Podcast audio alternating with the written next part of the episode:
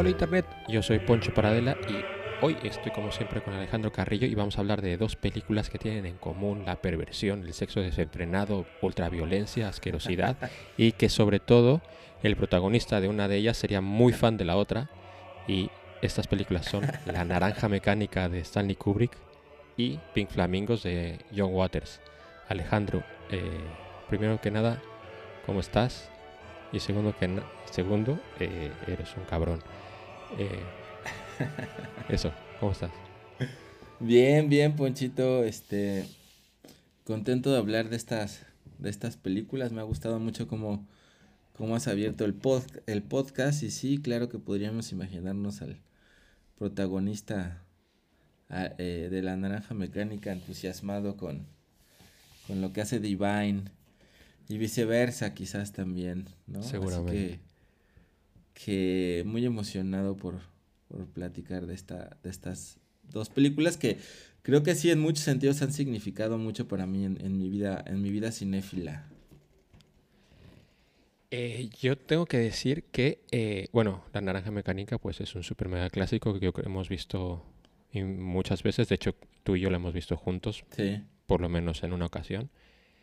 Y, y Pink Flamingos es de las pocas películas que he dejado de ver en un momento. Exactamente más, o menos a la media hora. Después contaremos qué pasa a la media hora. Eh, y decir que obviamente te recomendamos ver el super mega clásico que es la naranja mecánica y que si tienes un estómago a prueba de, de bombas puedes ver Pink Flamingos, pero yo no me hago responsable, aquí el responsable es Alejandro Carrillo. Eh, en su momento odié mucho el ver Pink Flamingos. Esta vez me pareció muy muy interesante, sobre todo porque vi primero La Naranja Mecánica. Entonces me puso mucho en el mood de, Alex. Y, inmediatamente desde que empezó la película me puse a eh, intentar ponerme en la posición de Alex y a manera de juego, de qué estaría pensando y, qué, y cómo estaría disfrutando esta película. Eh, creo que está claro que, habrá que hablar primero de Pink Flamingos. ¿Estás de acuerdo conmigo? En esta vez, en esta ocasión creo que es bastante unánime. Que es gracioso porque las dos películas tienen como muchas cosas en común y en otras cosas son como diametralmente opuestas. Sí, sí, porque de, hablar, por ejemplo, de, de, de Kubrick, que Kubrick pues, todos sabemos que, bueno, no todos sabemos, es se sabe que lo metódico que era, lo casi, casi, eh, lo perfeccionista a, nivel casi enfermizo que era con cada plano, eh, lo cuidadoso que era con todo lo que se ponía en, en cámara contrapuesto con John Waters, que la, película, sobre todo visto ahora, y si no estás muy, muy acostumbrado a este tipo de, acercamiento al cine, te quedas como, what the fuck, o sea, son como, a nivel estilístico, versan sobre cosas similares, pero desde puntos de vista completamente diferentes. Eh, ahora entraremos un poco más, pero Alejandro, ¿de qué va Pink Flamingos? Questions and answers. Do you believe in God? I am God. You are God. You are God. is there no wrong? There is right and there is wrong. I have never been wrong, Mr. Goldstein. pues Pink Flamingos es la historia de de la mujer más sucia, the, filth, the filthiest woman alive más sucia, más puerca del mundo, más asquerosa del mundo. Y cómo, y, de su familia, y de y cómo hay otra, otra pareja que está muy enojada, indignada porque por todo el reconocimiento que ha tenido Divine por ser la mujer más asquerosa del mundo y quieren hacer lo posible por arrancarle el título y humillarla para convertirse ellos con en los más asquerosos del mundo.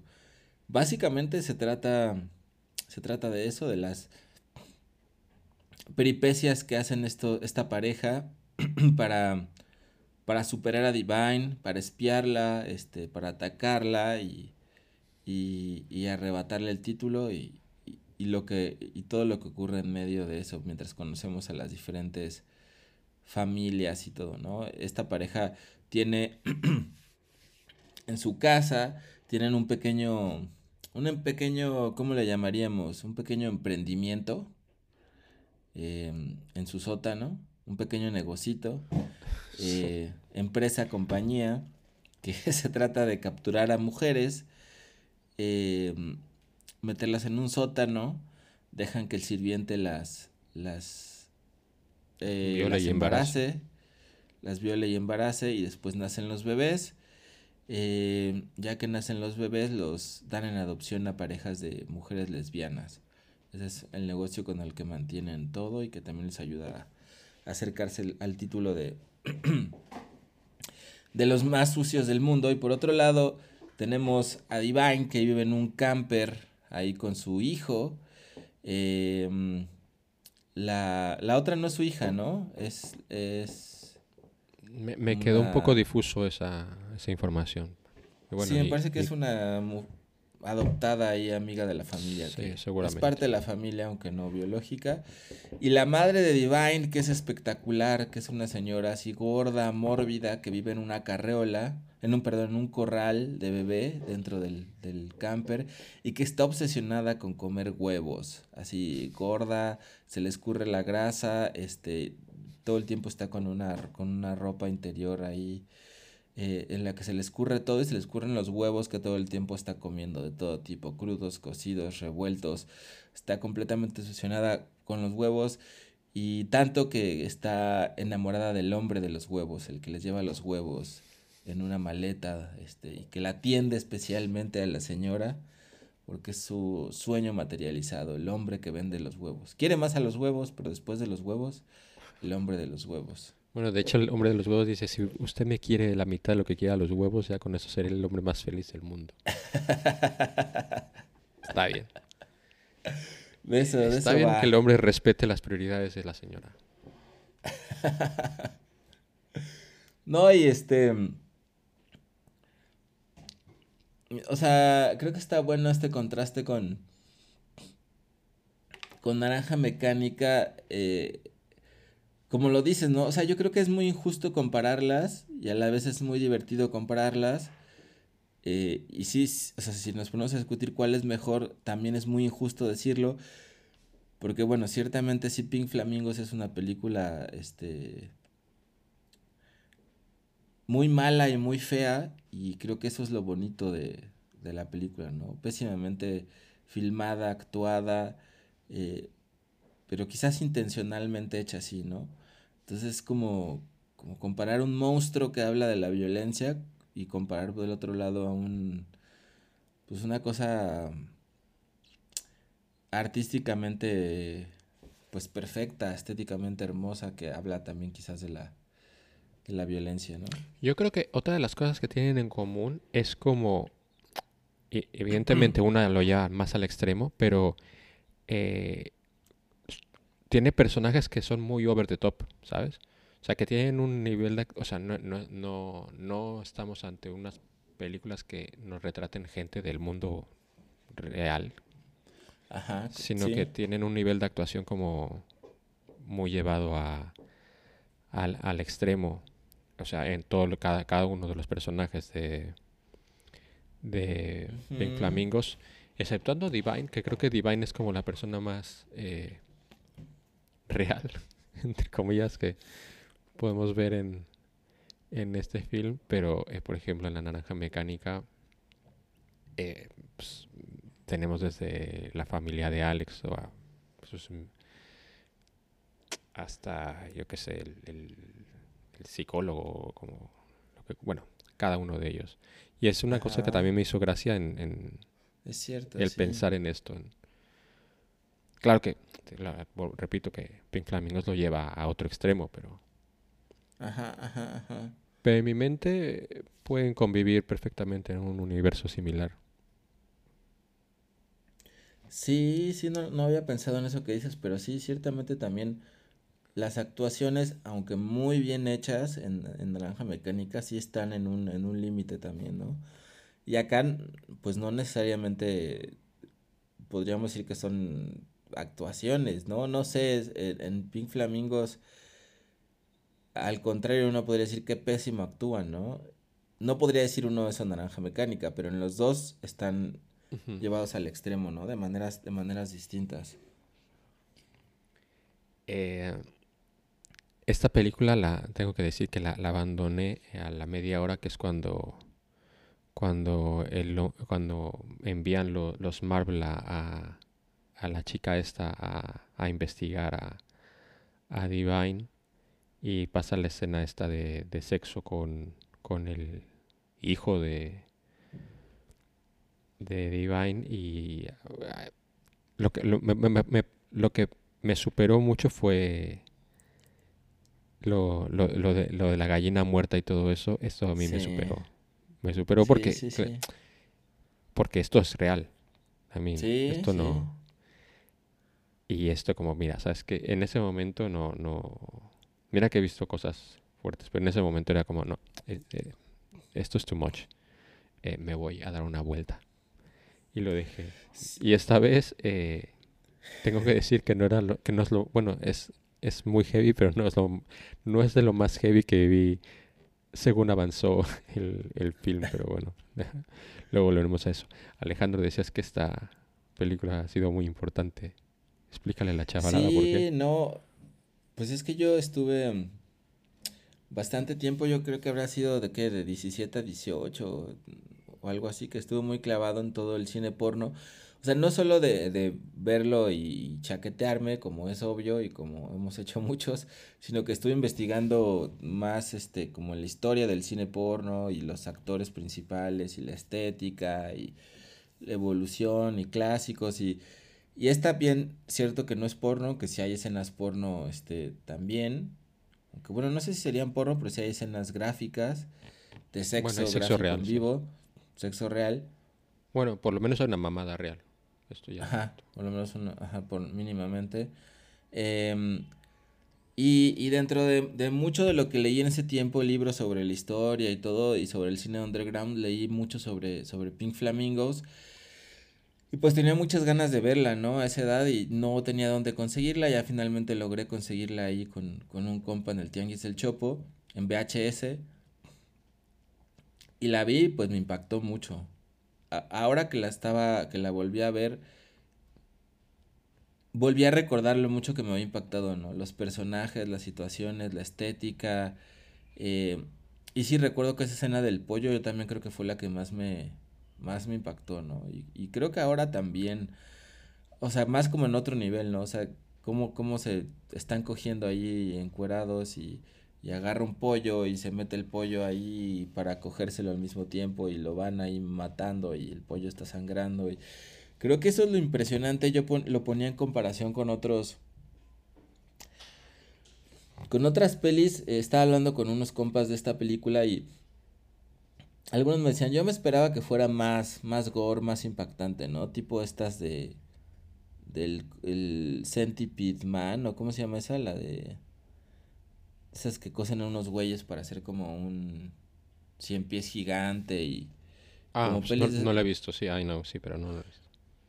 Como pelis de ese tipo, y les digo, pues a lo mejor sí, pero la onda es que esas pelis pues sí están actuadas y esos son efectos especiales y todo el rollo, ¿no? Y acá, pues eso, que sí maten al pollo o que sí pase lo que pase en la escena final, a mí eso sí me pone como en un en un mood distinto, ¿no? Donde los mismos actores tienen que estar en un, en un cierto mood y cierta cierta energía este de la fealdad y de lo y de lo esperpéntico para para poder hacer una, una película así. Lo que a mí se me perdió en un momento y, me parece como gracioso es el eh, el core de la historia de los de la envidia de los Marvel y su búsqueda por conseguir el, el título como las personas más asquerosas del mundo. Y eso es otra, otra cosa que también es como muy actual, que lo podías llevar a, según cómo a, a, cómo se vive ahora en redes y todo esto, que cosa que también pasa con, con la naranja mecánica, que puedes traer parte del mensaje de la película a hoy en día, pero no sé cómo se vio en su día esta película, pero se me hizo como muy, muy vivo todo, toda esta, toda este, esta batalla y toda esta búsqueda se me, se me hizo muy, muy actual, de una manera muy extraña, pero es un pensamiento que no me abandonó durante, durante toda la peli. ¿Qué opinas? Sí, no, pues yo creo que a mí, a mí me sigue pareciendo una peli muy actual, muy viva, muy fresca, muy este... Perdón. Muy desafiante. Mm, y a la vez muy, muy juguetona y muy... Muy fresca. O sea, creo que... Creo que para mí la peli logra... Desde lo... Desde logra desde la fealdad y desde la libertad tener como un montón de hallazgos, quizás inconscientes, ¿no? O sea, como que es una peli que al mismo tiempo no... Es tan libre que no pretende que no pretende gran cosa, siento. O sea, no es que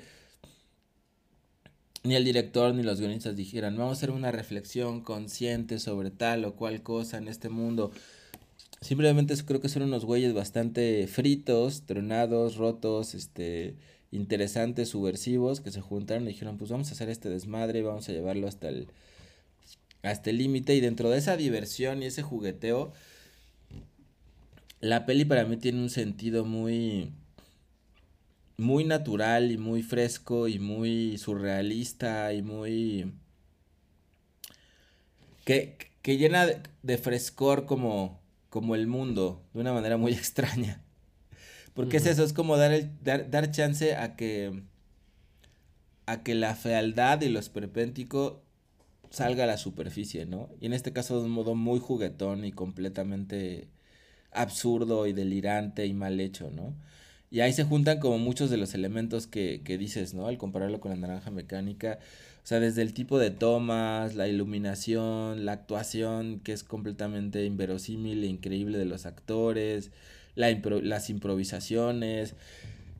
O sea, como que este carácter delirante me parece que es lo que le hace como más... Lo que le da el mayor valor a esta película, ¿no? Por ejemplo, estaba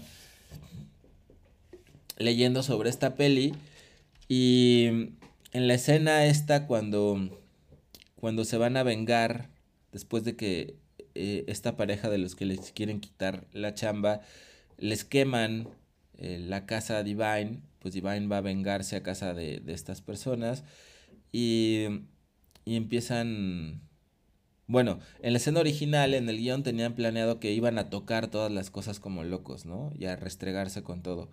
Pero ya estando en esa, los actores empezaron a lamer todo. Dijeron, pues, ¿por qué no lo lamemos? Y el director dijo, ah, pues increíble, ¿no? Y entonces empiezan a lamer cada uno de los objetos y a restregarse en ellos. Pero ese tipo de escenas son, pues, completamente absurdas, surrealistas, delirantes. Como que, como que uno dice, ¿qué chingados están lamiendo esos güeyes toda la casa? ¿No?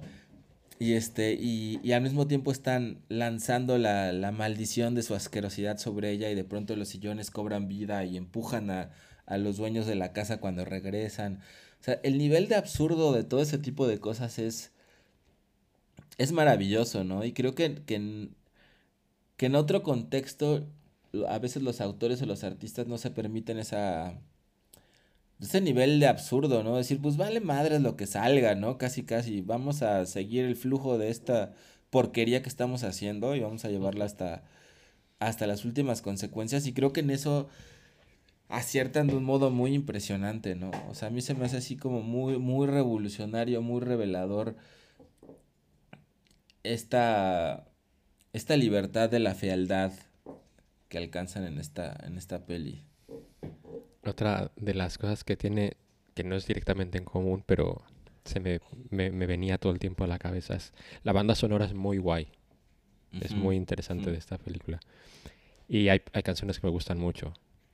Y, y, no pude dejar de pensar en Alex eh, cuando estaba mm. súper enojado porque, porque le han hecho pensar en, en en escenas que le, le, ahora en un momento de la película le causan repulsión.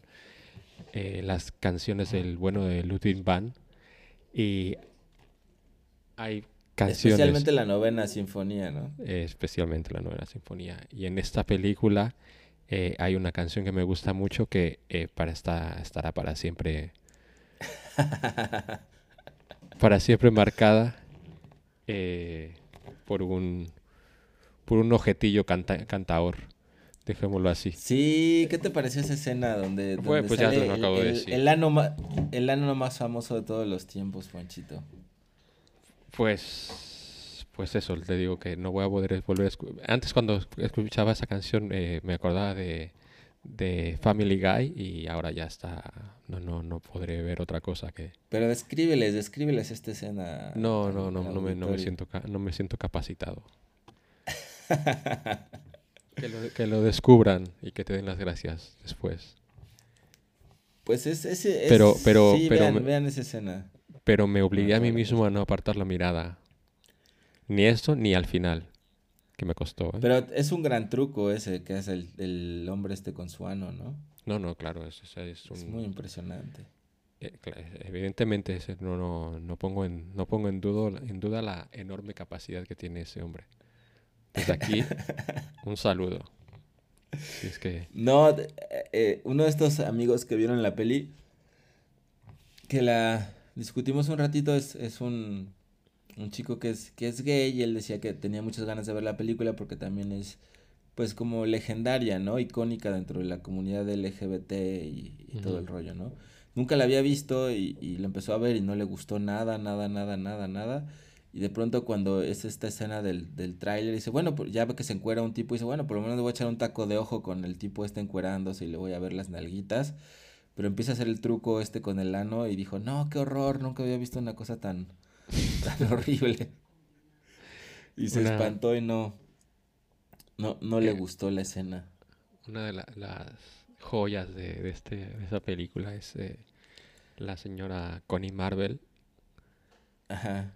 Y, suelta, hay unas cuantas perlas que va soltando como en la primera entrevista que hace de trabajo, cuando le está diciendo a la chica que se vaya a la mierda, lo de, cuando le dice, ojalá y todo el mundo tuviera eh, la, la, suerte que tienes tú y no conocer a Divine, pero, pero la tienes que conocer.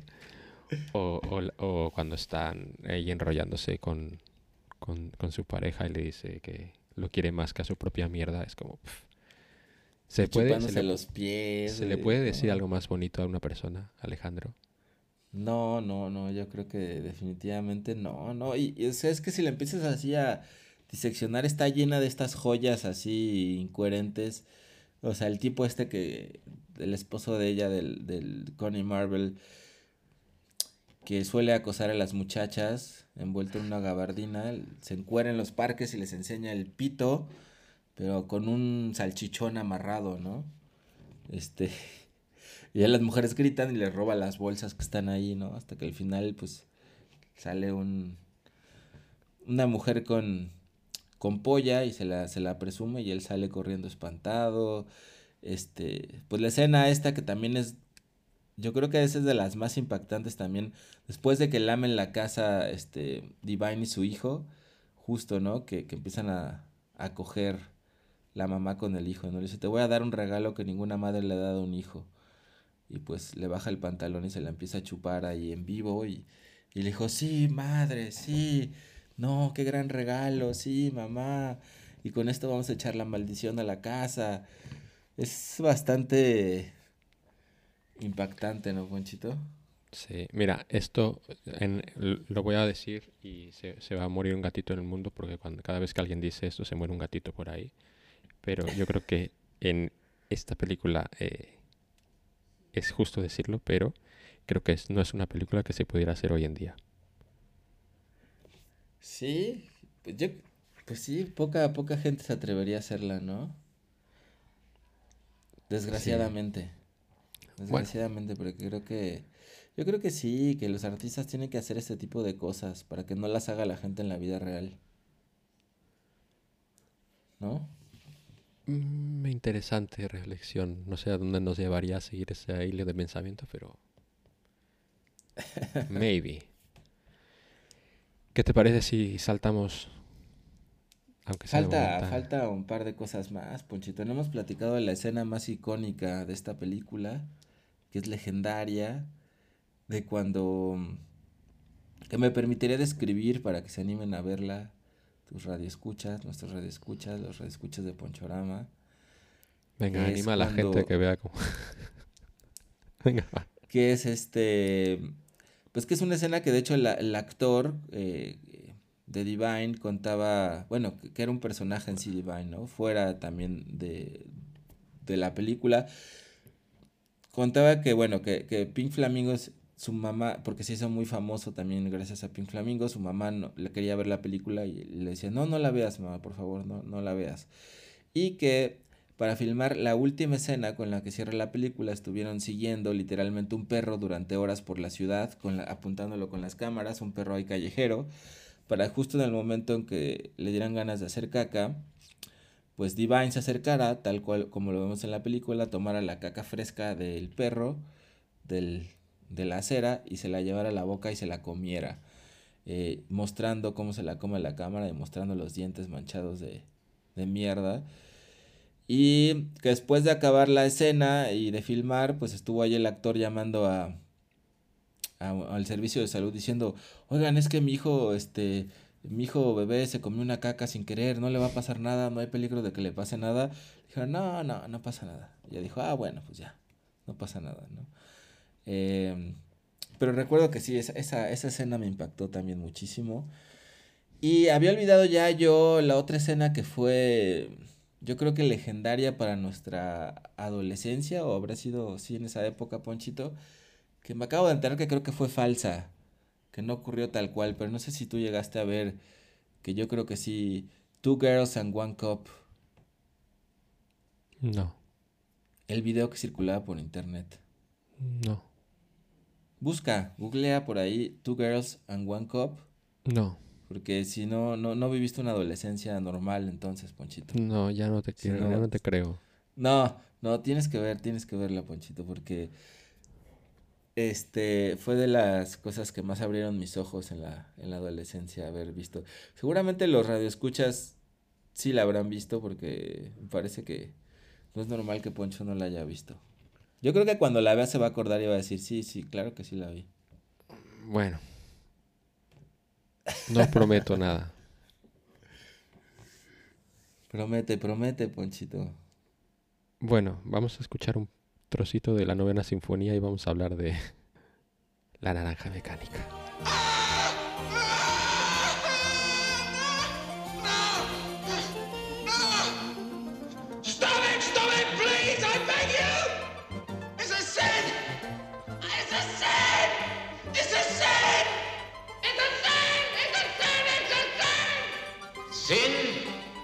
What's all this about sin? That! Using Ludwig van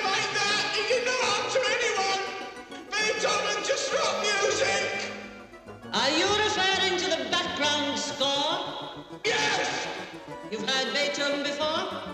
Yes! So you're keen on music? Yes! Alejandro Carrillo, ¿de qué va la naranja mecánica? Eh, la naranja mecánica, la naranja mecánica, pues es la historia de de Alex Delarge y una pandilla y su pandilla de drogos, drugis, como, como, como aparecía en la, en la traducción. Eh, bueno, y su pandilla de, su pandilla de camaradas hiperviolentos, de drogadictos hiperviolentos, que andan por las calles de lo que parece ser un pequeño pueblo, ciudad, no sé Em, aterrando a toda la a toda la población, pateando vagabundos, eh, violando, asesinando, haciendo cualquier cosa que se les pasa por por la cabeza. Finalmente le tienden una trampa a, a Alex, el líder de esta pandilla, los, los compañeros, y lo, lo apresa la policía lo tienen preso por lo que serán 10 años, pero la, después de dos años la condena se reduce porque Alex entra a un nuevo tratamiento para ser reformado de toda violencia y él accede gustoso porque eso lo va a hacer salir de la, de la prisión. Y pues bueno, el tratamiento tiene que ver también con esta otra icónica imagen que todos, aunque no hayan visto Naranja Mecánica, tendrán en la, en la cabeza, tanto por los Simpsons como por otras muchas referencias donde sientan a Alex en una sala de cine eh, bien amarrado y con unos aparatos en los ojos para que no pueda cerrar los párpados y le proyectan sesiones maratónicas de, de violencia, ¿no? De chicos violando a alguien, chicos pegándose entre sí, imágenes de guerra, atrocidades, y en algunos casos con la, justo con la novena sinfonía de Beethoven de fondo. Después de cuyo tratamiento pues sale curado Alex de nuevo al mundo de afuera, pero para su desgracia, cada vez que intenta ser violento o tiene algún pensamiento o, intenta hacer alguna acción sexual, pues se le viene todo aquello terrible que sintió mientras le estaban haciendo esas sesiones maratónicas, una sensación corporal terrible de sentir que se va a morir y, y pues está ahora condicionado para, para ya no ser violento. ¿Cómo ves? ¿Agregarías algo? Eh, no, bueno, eso es lo eh, de lo que va la película. Que es muy interesante porque la película lo que nos viene a discutir es sobre el libre albedrío, básicamente. Que es una de las cosas que cuando si nos centramos en, en, la parte central de la película, que es cuando está recibiendo el tratamiento y el por qué está recibiendo el tratamiento Alex, eh, es muy interesante la reflexión que hace el cura, que Alex hace el acercamiento para, para él porque quiere engañar, quiere, quiere engañar el sistema para poder salir de la cárcel, por eso empieza a leer la Biblia y todo esto, para acercarse al cura, bla, bla, bla. Y cuando se prueba la eficacia del tratamiento, la, la reflexión que hace el cura es la, es la que es interesante. No es que, no es que él esté curado, no es que él esté decidiendo, decidiendo no volver a hacer lo que es, sino que eh, es este tratamiento inhumano al que, ha, sido expuesto. ¿Y qué pasaría si se, que, si se universalizara? ¿Qué, que sería un nivel de crueldad incluso aún mayor que las fechorías que puede haber hecho cualquiera de los condenados que hayan sido expuestos a esto. Sí, sí, sí. Creo que sin duda trata también, trata de, trata de eso. Y... O sea, de, hacernos pensar, ¿no? Sobre ¿Qué decidimos cuando lo decidimos, no? Y qué es el bien y qué es el mal. Si el, si el mal tiene que ver con simplemente no dañar a, lo de, a los demás o con, o con no pensar en dañarlos o con, con no convivir con ese mal de algún, de algún modo. Este, pero a mí lo que, además de lo que dices que se me hace bien interesante es qué pasa cuando en alguien, cuando cortas o reprimes de tajo o cortas de tajo eh, esta pues esta, esta violencia y sexualidad, ¿no? Es casi como hacer una, especie de lobotomía en alguien, ¿no? Em, una operación para quitar una parte del cerebro que contenga toda la violencia y, maldad y sexualidad. ¿Qué, ¿Qué, se convierte alguien en el mundo ante eso, no? porque ciertamente deja de ser violento, pero al mismo tiempo deja de poder relacionarse ni con su violencia ni con sexual. Digamos, no es que deje de ser violento, sino que ya no puede expresar su violencia ni su sexualidad. Eh, ¿Qué pasa cuando dejas, te cercenas a ti mismo de eso? Pero es que la cosa, eh, lo, interesante que no, no, sé si había pensado nunca sobre esto de, sobre naranja mecánica, pero la cosa es que no es que él no quiera, O sea, no, no, es, no es que él haya dejado de disfrutar con estas imágenes y con, con esto, sino que le causa este estado de, de repulsión máxima. O sea, no es, no es que los no es ni, ni siquiera es más, bueno, no, es que haya ponerte a pensar que es más cruel si esto es una lobotomía, pero de, de una, una parte pasa lo que tú dices, que es como e, eliminar completamente esta, este pensamiento, pero y lo, lo, otro es castigar a la persona constantemente con, con esto. Sí, sí, no, no, estoy, estoy de acuerdo. O sea, creo que lo que se le cercena a él es la capacidad de relacionarse con su propia eh, violencia y sexualidad. O sea, sí la tiene, pero no la puede expresar de ningún modo. Y entonces, cuando no la puede expresar de ningún modo, se me hace como una metáfora muy interesante también por la parte de la música, ¿no? Ellos no tenían planeado que él dejara de, de gustarle la música, él pusieron de forma incidental este, la novena sinfonía de Beethoven. Y parece ser como un efecto secundario, pero me parece a mí que es, que es central, porque para mí habla de eso, o sea, cuando uno deja de, cuando uno reprime ciertas cosas dentro de sí, también termina reprimiendo por consecuencia otras. O sea, es decir, cuando uno no puede ser un ser humano completo y experimentar todas las pues todos los tipos de sentimientos, formas, cosas que tienen los seres humanos, tampoco puede expresar otras. O sea, sé que la, la, la, analogía con la lobotomía no es tan exacta porque sé que Alex no es que haya dejado de ser violento, pero es justamente si extirpáramos la parte del... Es como si estuvieran en el mismo... ¿Cómo se dice? Pues no sé, en la misma parte del cerebro, la violencia, el sexo y la música, en, mm. en el mismo lóbulo temporal. Entonces, si extirpamos eso, pues también se va la música. Entonces, es como, para mí es una forma interesante de reflexionar también en otro plano sobre cómo si reprimimos ciertas partes en nosotros, también reprimimos otras. O sea, no es que, no es que el ser humano sea una, una cosa donde voy a quitar solamente esto, sino que si quito solamente esto, pues termino quitando al ser humano. O sea, y sé que en un plano eso es muy controvertido, ¿no? O sea, en el plano del, por ejemplo, del, del señor, del escritor y de la esposa que violan y que se muere después de eso, sería muy controvertido decir, pues sí, que no quiten la expresión de la violencia, ¿no? Pues porque ellos son los directamente afectados. Pero en otro plano, sí que es muy dañino. Y creo, o sea, es que es bien interesante porque la película juega con eso. Si ves la posición del, del alcalde este, que es el que propone todo, dice, pues nos vale madres lo que sea, pero se va a acabar el crimen y la gente va a dejar de sufrir porque la maten, la violen y lo que sea. Entonces uno podría decir en otro contexto, qué bonito que ya no va a ocurrir nada de eso. Pero en un contexto más profundo, eso ocurre gracias a que el ser humano deja de ser ser humano. Claro. Y que, y que está muerto en vida. Entonces está cabrón porque viene muy a pie con esto que estábamos hablando ahorita de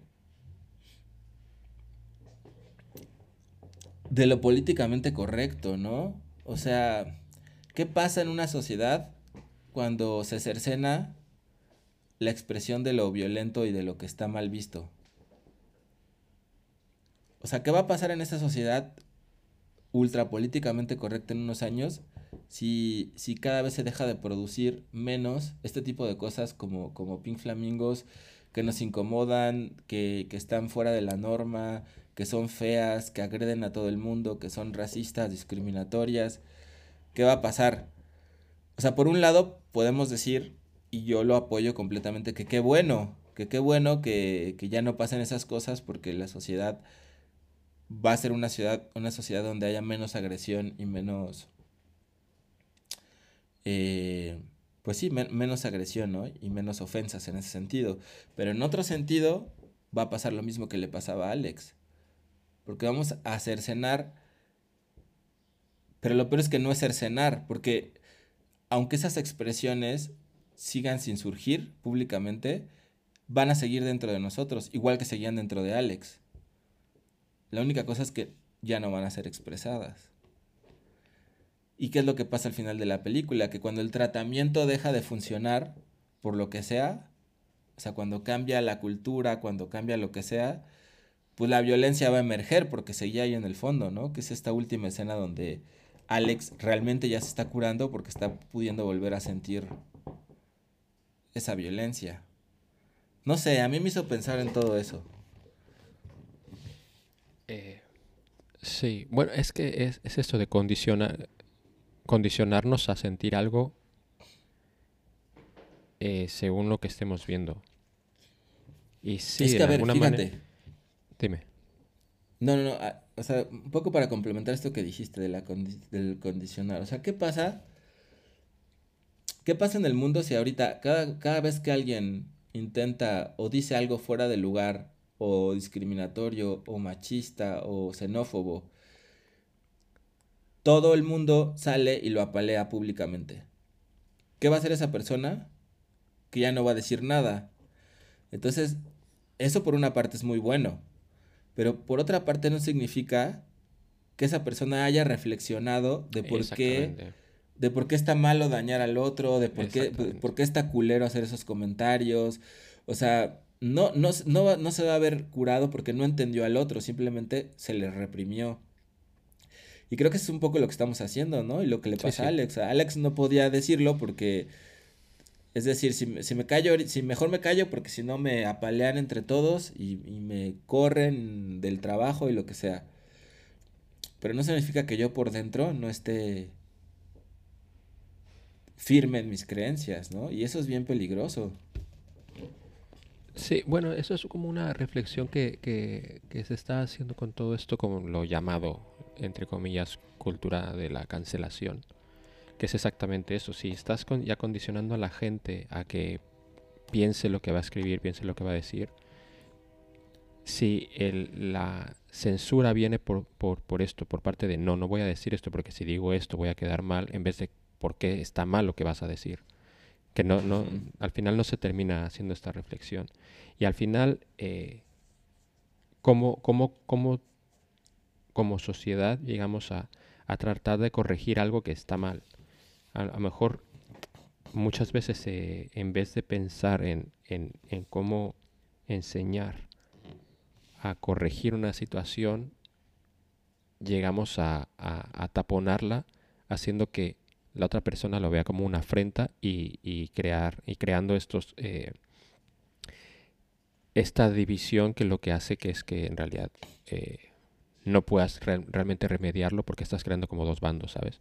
Y estás creando una batalla cuando lo que deberías hacer es, eh, que bueno, que eso también depende del caso y la situación. Pero llevando a esto que realmente en el caso de Alex, por, evidentemente no era una solución para él. Claro, sí, porque imagínate cómo va, ya, ya que se le pasa esto a Alex, cómo va a regresar Alex. Yo creo que va a estar mucho más cabrón que como estaba antes, ¿no? Es que Alex en toda la película, en toda la película nunca hizo una reflexión sobre. No. E, es, es más, él no, no, tenía ni siquiera que hacer una reflexión sobre el bien y el mal, sobre el bien y el mal, porque él es consciente de lo que está haciendo está mal. Ajá. Pero es lo que, pero, pero, es lo, que, le hace sentir vivo y lo que le hace sentir esto. Él va expresamente a, a, a buscar esto. Y él durante el, todo el tratamiento, él, de hecho se, somete al tratamiento por, por meter colmillo y por querer salirse de esta, porque es como, a ver, esto es una chorrada, no va a funcionar. Luego se da cuenta del precio que ha pagado. Eh, pero él, en, ningún momento, ni siquiera en eh, eh, cuando está sintiendo esto de que se está sintiendo a, casi a morir, hace esta reflexión, ni siquiera cuando se da cuenta que a la casa a la que ha llegado es la, la casa donde violó a, a, esta mujer. O sea, ni siquiera es, lo que es como, ese es el daño que he hecho. Para que no se lo chinguen. Pero no, no, en ningún momento siente culpa, ni remordimiento, ni nada. Tan no siente culpa ni remordimiento que al final el Señor termina descubriéndolo porque el muy capullo eh, se está dando un baño y empieza a cantar la canción que estuvo cantando mientras, eh, que es Singing in the Rain, eh, que estuvo cantando mientras violaba a, a esa mujer. O sea, imagínate esa. Sí. Sí, no, está, está bien, está bien, está bien cabrón. Y al final lo que nos está enseñando esto es que eh, el, el monstruo que vive dentro de Alex eventualmente, si no se hubiera curado, hubiera buscado otro vehículo para volver a, a estar donde estaba, porque a él lo que le jode es no poder hacer lo que hacía más que porque lo hacía. Pero al final parece ser que ya va a poder, ¿no? A mí me queda como esta imagen. Sí, sí, pero porque lo curan. O sea, ah, porque lo vuelven a curar. No, se, no se meten en el exactamente qué hicieron, pero... Ajá, en qué hicieron, sí.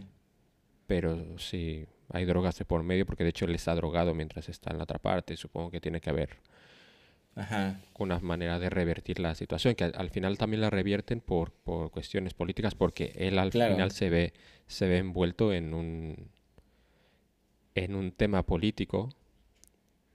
Él entra en esto por un tema de política y termina saliendo por, por lo mismo. Que te, que te digo que es una película que, que va ganando con el tiempo porque está, está viva todo el tiempo. Hasta en eso sí. Sí, sí, sí, ahorita, ahorita yo tampoco lo había pensado tanto, pero ahorita que estábamos platicando de esto, creo que sí, o sea, es tremendamente actual lo que está pasando en esta película, ¿no? No, no sé qué tanto hasta más actual que, lo que estaba pasando en, en aquella época, o, o, en un nivel diferente, ¿no? Pero, pero creo que sí es, es extremadamente actual de alguna manera, ¿no? Poder pensar de qué manera nos estamos intentando curar a la sociedad, pero no lo estamos haciendo, ¿no? Sino que estamos condicionándola nada más para que actúe de cierta forma. Está, está cabrón y, y además también porque lo estamos curando, porque justamente, ¿no? Muchos de los... de las políticas que se imparten desde el gobierno, pues tampoco tienen que ver realmente porque el gobierno crea en eso, sino por quedar bien con los votantes, quedar bien con la política y la norma, la norma mundial, ¿no? Es más, hay hasta una cosa que me pareció tan, tan real, o sea, que es que los, los sus drugos terminen siendo policías, me parece como lo más real y lo más normal. Es como esta gente ultra mega violenta eh, solamente puede terminar o de, o de decir una animalada y nos van a cancelar por esto, pero que pase lo que tenga que pasar. Esta gente ultraviolenta y media tarada solo puede terminar como portero de discoteca como policía. o en el ejército. Sí. Sí, sí, sí, pues sí. O, pues sí. O como actor o como escritor que se den el chance de escribir de esto.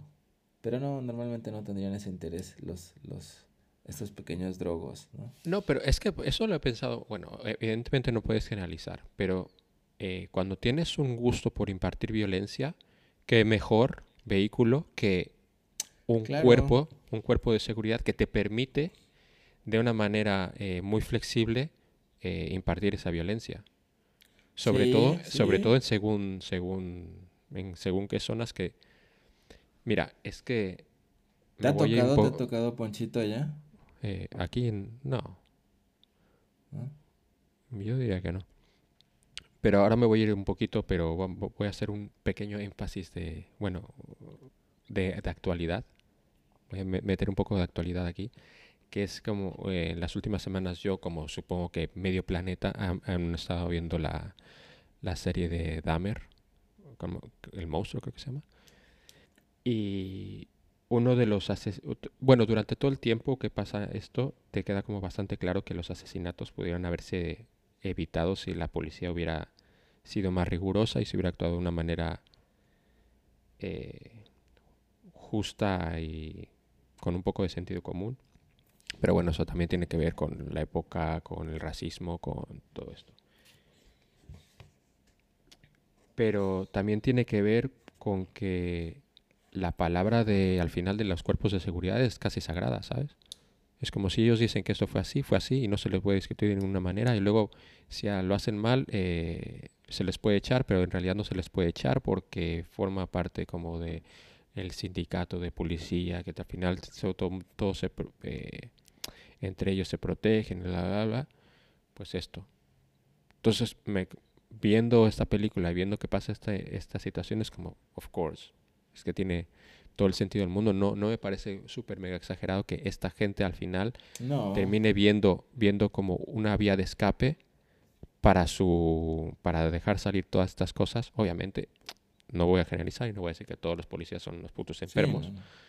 Pero no me extraña que bastante gente del cuerpo de seguridad sean neofascistas y cosas de estas porque ¿por qué no? Sí, sí, sí. Digo, como dices, no, no podemos generalizar, pero creo que sí, pues sería una, una, una vocación bastante eh, apetecible, ¿no? Si, no quieres estar del otro lado, si, si tienes un, un, hambre como la parecida a la de, a la, de Alex de Larch. Alejandro, ¿cuál es la canción que más odiarías que te hicieran odiar? Ah buena, buena pregunta.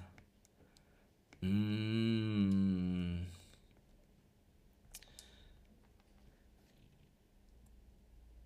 Ay, pues es que hay tantas. Mm, pero quizás yo diría una, una que sí es como de mis favoritas de todos los tiempos, que sería em, Working Man Blues número 2 de, de Bob Dylan. Quizás esa, quizás esa. Ok. ¿Tu Ponchito? Pues no lo sé. Eh, como todo el mundo sabe, soy muy fan de Oasis, así que pues, supongo que una canción de Oasis, no sé cuál. Es que no, nunca he decidido exactamente cuál es mi favorita. Pero alguna de Morning Glory, supongo. Entre, entre la canción 3 y la 12. eh, sí, es una putada muy putada que me hicieran eso. Ah, es que es muy terrible, ¿no? Sí, no, no manches. Pero bueno, por fin hemos hablado de Stanley Kubrick. Aunque nos hemos centrado en otra cosa, más que en cómo es no, pero No, pero justo eso, ¿no? Lo que contrastábamos, o sea, me parece que en contraste, digo, no solo, no solo en contraste, no solo con Pink Flamingo, sino con muchas otras pues toda la cinematografía es exquisita, el montaje de las escenas, las actuaciones, eh, el guion, los movimientos de la cámara, es, es, es maravilloso, es maravilloso. A mí, o sea, disfruto mucho la película también, verla cómo va avanzando en la trama. Este, que bueno, debe también mucho al libro, que no he leído el libro, pero lo tengo ahí pendiente el libro de, de Naranja Mecánica que por aquí tengo, pero nunca lo he, nunca lo he leído, que habrá que leerlo también, ¿no? Pero, pero bueno, Stanley Kubrick también solía y le gustaba mucho adaptar, adaptar libros y llevarlos a la pantalla. Sí, bueno, es, él es bastante libre con sus adaptaciones, sin más sí. Es muy famoso el que, por ejemplo, Stephen King odia la adaptación tan libre que hizo de el Resplandor. Pero bueno. ¿Cuál es tu película favorita de Kubrick? Uy, pues creo que no he visto todas, he visto bastantes, pero yo creo que pues sí, La Naranja Mecánica sería una de ellas. Eh, aunque también me gusta mucho y me pega muchísimo la, última que hizo, ¿no? La de Ojos Bien Cerrados. Eh, me gusta mucho esa peli. ¿A ti no, Guachito? A, a, mí me gusta tengo que volverla a ver. Lo último que he visto, eh, lo último que supe de ella es porque estuve escuchando un podcast sobre esta película y me fascinó bastante ese, episodio de ese podcast. Que lo recomendaría ahora mismo, pero no me acuerdo cómo se llama. Ya lo, lo pondré por ahí. Eh, pero mi película favorita de Kubrick es El Resplandor. El Resplandor, sí, también. Bueno, 2001 también. 2001 también es enorme. Tiene, tiene bastantes buenas. Bueno, es que Kubrick es básicamente es Dios, pero bueno. Algo estábamos. Algo, algo habíamos había visto, ¿no? Hace poco sobre. Ah, claro. Hay un documental que, que, recomiendo muchísimo que se llama Room.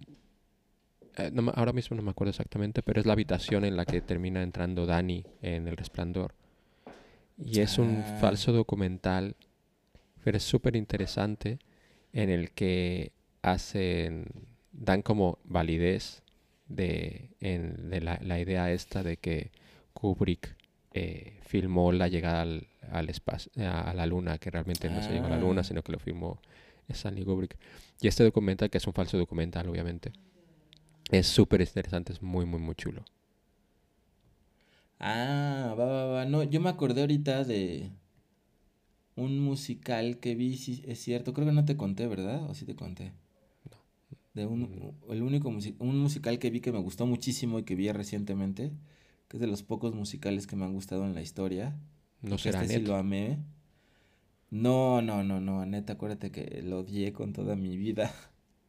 Todavía necesito vengarme de ti. Bueno, con Pink Flamingos ya, ya, ya sabré aquí. Ya lo hice un poco. Este. No, este se llama All That Jazz. Ah. No sé si ya lo viste, de Bob Foss. No lo he visto, sé qué es, pero no, no lo he visto. Buenísima. Y eh, hay una, hay una parte de la película donde, donde el, actor dice así como. hace como una reflexión así de Kubrick. Eh, y, y, Kubrick también dijo de esa película que era como la película más grande que había visto de todos los tiempos. Pero este me acordé también de la estética de esa película y la manera en la que está filmada, comparándolo ahorita con, con Kubrick. Y, si algún día hacemos un especial de musicales, podríamos ver esa. Llegará, todo llegará. Vientos, vientos, vientos. Bueno, y ahora mientras vuelve a sonar Ludwig van Beethoven, eh, Alejandro, dile a la gente dónde te puede encontrar. Pues yo estoy ahí en el Alex .com, A-L-E-T-Z, el alets.com y ahí están todas mis redes sociales y, todo. Bueno, y a mí me pueden encontrar en arroba ponchoforever en Twitter y en Instagram. Y de momento esto ha sido todo por hoy. Muchas gracias por escucharnos y adiós.